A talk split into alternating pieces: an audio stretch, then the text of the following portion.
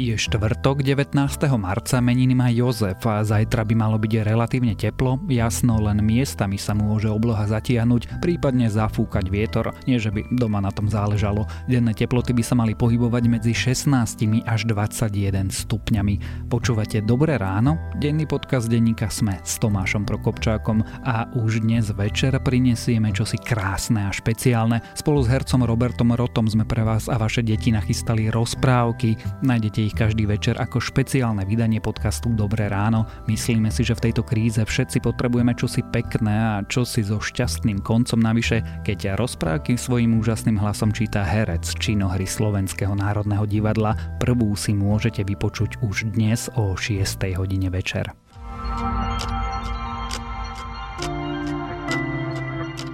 A teraz už krátky prehľad správ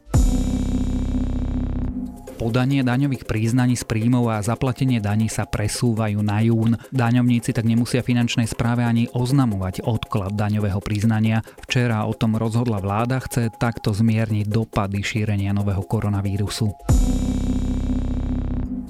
Rektor Univerzity Komenského vyzval dekanov, aby upravili na fakultách svoj harmonogram. Zmeniť by sa tak mali napríklad termíny štátnic aj dátumy, do ktorých je nutné odovzdať záverečné práce. Cieľom je tiež, aby všetky predmety, ktoré sa dajú ukončiť na diálku, skončili v riadnom čase. Univerzita prerušila prezenčnú výučbu a sprievodné programy už 9. marca. Česká vláda včera schválila zákaz vychádzania bez ochranného rúška. Ľudia sa bez ochranného rúška zakrývajúceho nos a ústa nemôžu pohybovať na miestach mimo svojho bydliska a tam, kde sa nachádzajú minimálne dve osoby vo vzdialenosti menej ako 2 metre. Aj v Taliansku začnú s testovaním vakcíny proti novému koronavírusu. Vakcína je však zatiaľ v štádiu experimentov na zvieratách. Klinické testy na ľuďoch by mali začať na jeseň.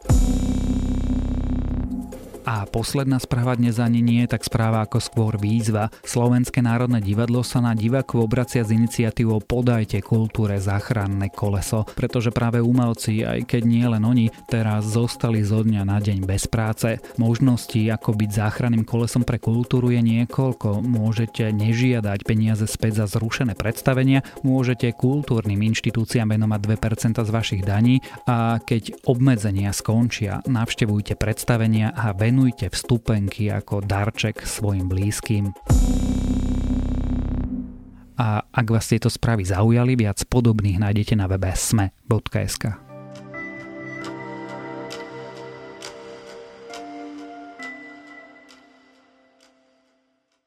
šéfoval vojenským tajným, potom ho súdili za ohrozenie dôvernej a vyhradenej skutočnosti, teraz bude Roman Mikulec ministrom vnútra, aj keď sa pôvodne špekulovalo, že na tento post zasadne Gábor Grendel. Kto to teda Roman Mikulec je, čo tento bývalý spravodajský dôstojník môže urobiť s políciou či hasičmi a vlastne kto bude šéfovať silovým zložkám štátu sa dnes rozprávame s reportérkou denníka SME Dankou Hajčákovou. Roman Mikulec je bývalý šéf vojenskej spravodajskej služby.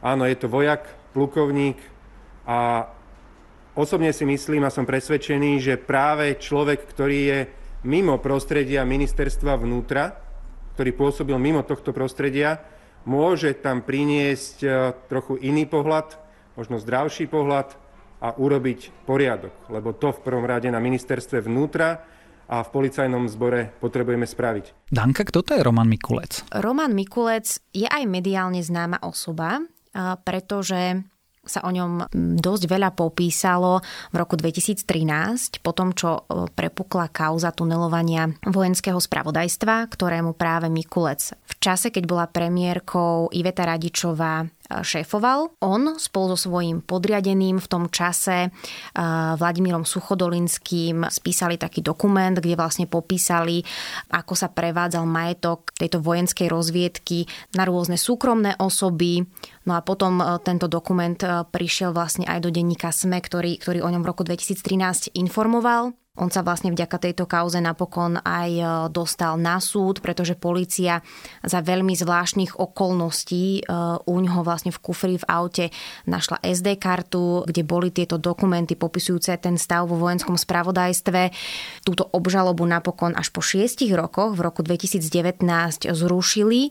No a súd dal e, de facto za pravdu Mikulcovi, že to celé bolo vykonštruované proti nemu. Dokonca súd spochybnil postup policie, ktorá sa dotýkala predmetov, ktoré mali slúžiť ako dôkazy a tak ďalej. To je dôvod, prečo v vojenskom spravodajstve skončil? Ono v tom období totiž končila aj vláda Ivety Radičovej. No a je e, zvykom, že vždy, keď končí vláda, tak práve na čelo tajných e, služieb si prichádzajúca nová garnitúra e, dosadí svojich ľudí. Tak to bolo vlastne aj v prípade Mikulca, ale zase prečo by si tam prichádzajúci smer, ďalšia vláda Roberta Fica nechávala na tomto poste práve Mikulca, ktorý upozorňoval na prešľapy bývalého riaditeľa e, spravodajstva, ktorý bol práve nominantom tejto strany. Čiže to vysvetlenie je asi také, že, že určite by si ho tam nenechali ani, ani po svojom nástupe. A už vôbec nie po tom, čo kauza tunelovania vojenského spravodajstva prepukla. Súd ho napokon oslobodil, Mikolec sa dal na politiku a teraz bude ministrom vnútra. Prečo? A prečo práve on? Prečo práve on sa pýtame aj my, pretože skutočne je to dosť veľkým prekvapením. Ešte v pondelok, keď bol Igor Matovič u prezidentky Zuzany Čaputovej s celkovým zoznamom svojich budúcich ministrov v budúcej vláde, tak meno Romana Mikulca na tomto zozname nebolo pri ministerstve vnútra. Bol tam napísaný Gábor Grendel. A to je práve ten politik, ktorý sa venuje týmto bezpečnostným témam roky, najprv ako novinár, potom ako hovorca vtedajšieho ministra vnútra Daniela Lipšica, potom už ako poslanec v Národnej rade. Venoval sa týmto témam a skutočne sa o ňom najväčšmi hovorilo ako o kandidátovi na ministra vnútra. Čiže mám informácie, že aj pre niektorých ľudí zvnútra tých rokovaní o skladaní vlády bolo prekvapením tá konečná voľba, že to teda bude Roman Mikulec, čo mimochodom on sám povedal aj v rozhovore, keď som sa s ním rozprávala, že ešte pred takými dvomi dňami rátal s tým, že tam bude sedieť Gábor Grendel a nie on. Tušíme, čo sa za tých 48 hodín zmenilo? Prečo vlastne takmer istá nominácia Gábora Grendela, čo bol blízky spolupracovník Daniela Lipšica, sa zmenila na bývalého šéfa tajných. Vyplávalo na povrch, že vlastne Gabor Grendel je ten, kto nesúhlasil so svojou nomináciou na post ministra vnútra, pretože on je trestne stíhaný tiež vo veľmi zvláštnej e, kauze, kde je vlastne stíhaný za to, že mal spolu s bývalým ministrom vnútra Danielom Lipšicom vyzeradiť novinárom informácie, ktoré nemal, e, ale toto trestné oznámenie na neho dával ešte v roku 2012 Marian Kočner a vlastne stíhajú ho aj na základe výpovede bývalej novinárky Martiny Rudkajovej. No a napokon z šifrovanej aplikácie Tréma vyplynulo, že um, bývalá novinárka Rudkajová vlastne vypovedala tak, ako je kázal Kočner v tej tréme. Čiže to stíhanie, áno, môžeme sa na neho pozerať ako na veľmi pochybné. Uh, zároveň však Gabor Grendel hovorí, že si nevie predstaviť, čo by to bol za precedens, keby na stoličke ministra vnútra sedel niekto, uh, kto je stíhaný, aj keď sú tie okolnosti veľmi zvláštne. No a uh, s tým sa asi dá súhlasiť, bol by to teda precedens, aký tu ešte nebol. Môžeme teda povedať, že vlastne Gábor Grendel nechcel byť ministrom vnútra a tým pádom bude ministrom vnútra a Roman Mikulec.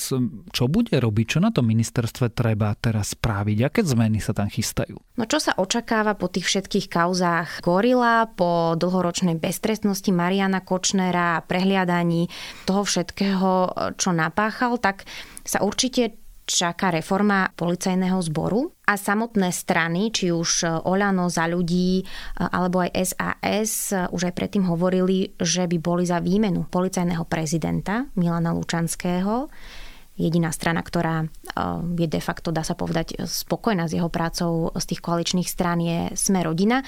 Čiže toto sa dá naozaj očakávať.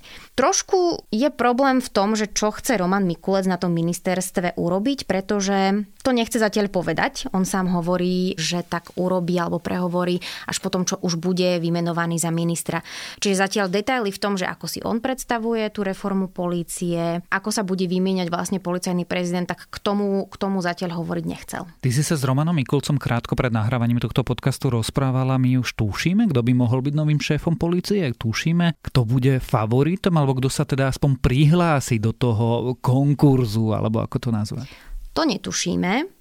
Je tu ale taká e, pikoška, Roman Mikulec totižto pracuje na bezpečnostnej sekcii vo firme Slovnaft a jeho šéfom je bývalý policajný prezident Jaroslav Spišiak. Ja som sa s ním dnes rozprávala a samozrejme, že človeku napadne opýtať sa práve na to, či práve on sa ne, nestane policajným prezidentom. No on na to spôsobom, aký je len jemu vlastným, odpovedal, že počkajme si na to teda, kam budú viesť kroky Romana Mikulca po tom, čo sa ministrom naozaj stane. Čiže on úplne jasne odmietal odpovedať na tú otázku. Čiže nevylúčil možnosť, že by sa znovu stal šéfom policie? To nie. Okrem zrejme šéfa policie sa určite budú meniť špeciálny prokurátor a generálny prokurátor. Tam tušíme, kto by to mohol byť? Keď sa ešte vláda zostavovala, tak presne na toto sme sa pýtali e, politických strán. No a napríklad aj sme rodina Boris Kolár hovoril o tom, že by tam mali byť teda odvážni prokurátori. Teda do úvahy prípada napríklad prokurátor Šanta, ktorý je teda e, známy e, z kauzy zmenky, kauzy Mariana Kočnera, taktiež prokurátor Žilinka, ktorého teda mali plánovať vlastne zavraždiť. To sú zatiaľ len špekulácie. Isté je, že na týchto postoch vlastne k zmene zmene dôjde, pretože automaticky im končí funkčné obdobie. Jaromír Čižnár e, skončí tento rok v lete, čiže tam e, je jasné, že bude musieť dôjsť k výmene. No a hoci špeciálny prokurátor Dušan Kováčik hovoril v minulosti, že určite do konca svojho obdobia, ktoré má byť vo funkcii, nezotrvá na svojej stoličke, tak e, zatiaľ tam je, jemu funkcia končí na budúci rok. Ty si hovorila, že vlastne s výmenou vlády sa menia aj také pozície, ako je šéf vojenského spravodajstva, šéf SIS. Tam tušíme, kto by mohol byť novým šéfom tajných jedných tajných alebo druhých tajných? Vieme, kto by mohol byť e, šéfom SIS. E, je to nominant strany Sme rodina.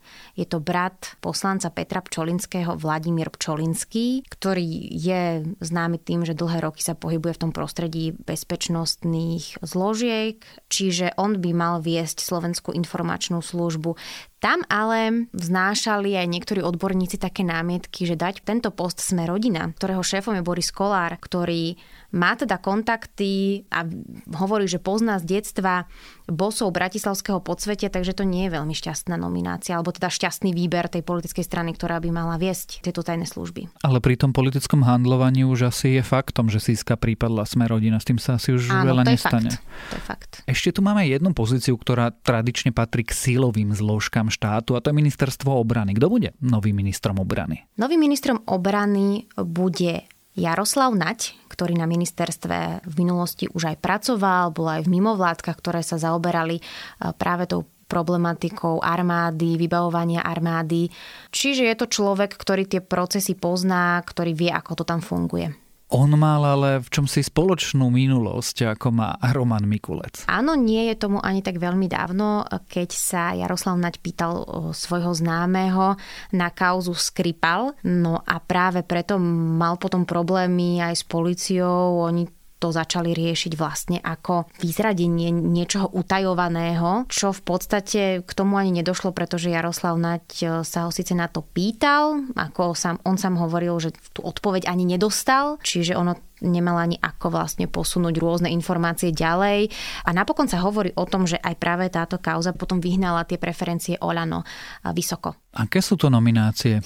Roman Mikulec a Jaroslav Naď budú dobrými ministrami? To keby som vedela, tak by som bola rada. No, Roman Mikulec nemá skúsenosť, on má viac skúseností práve z oblasti armády a z oblasti tej spravodajskej služby ako zo samotného rezortu vnútra, čo ale nemusí byť na škodu. Hovoril to vlastne aj Igor Matovič, hlavne v týchto časoch, keď riešime koronavírus.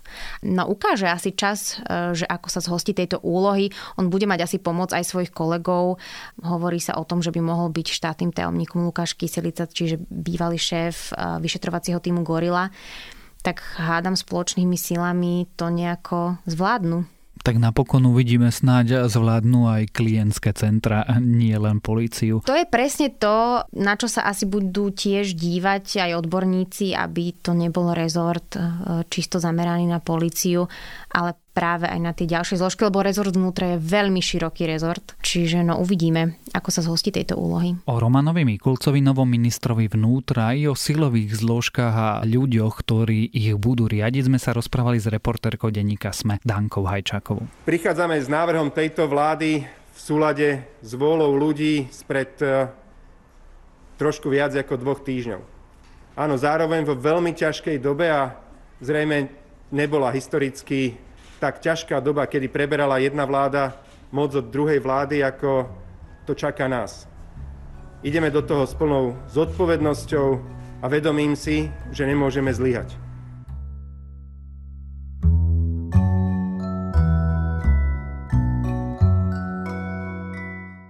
Moje dnešné odporúčanie sa vlastne opakuje. O 6. hodine večer sa pohodlne usadte, urobte v sebe aj vašim deťom čaj a pustite si rozprávku, ktorú pre vás načítal Robert Roth.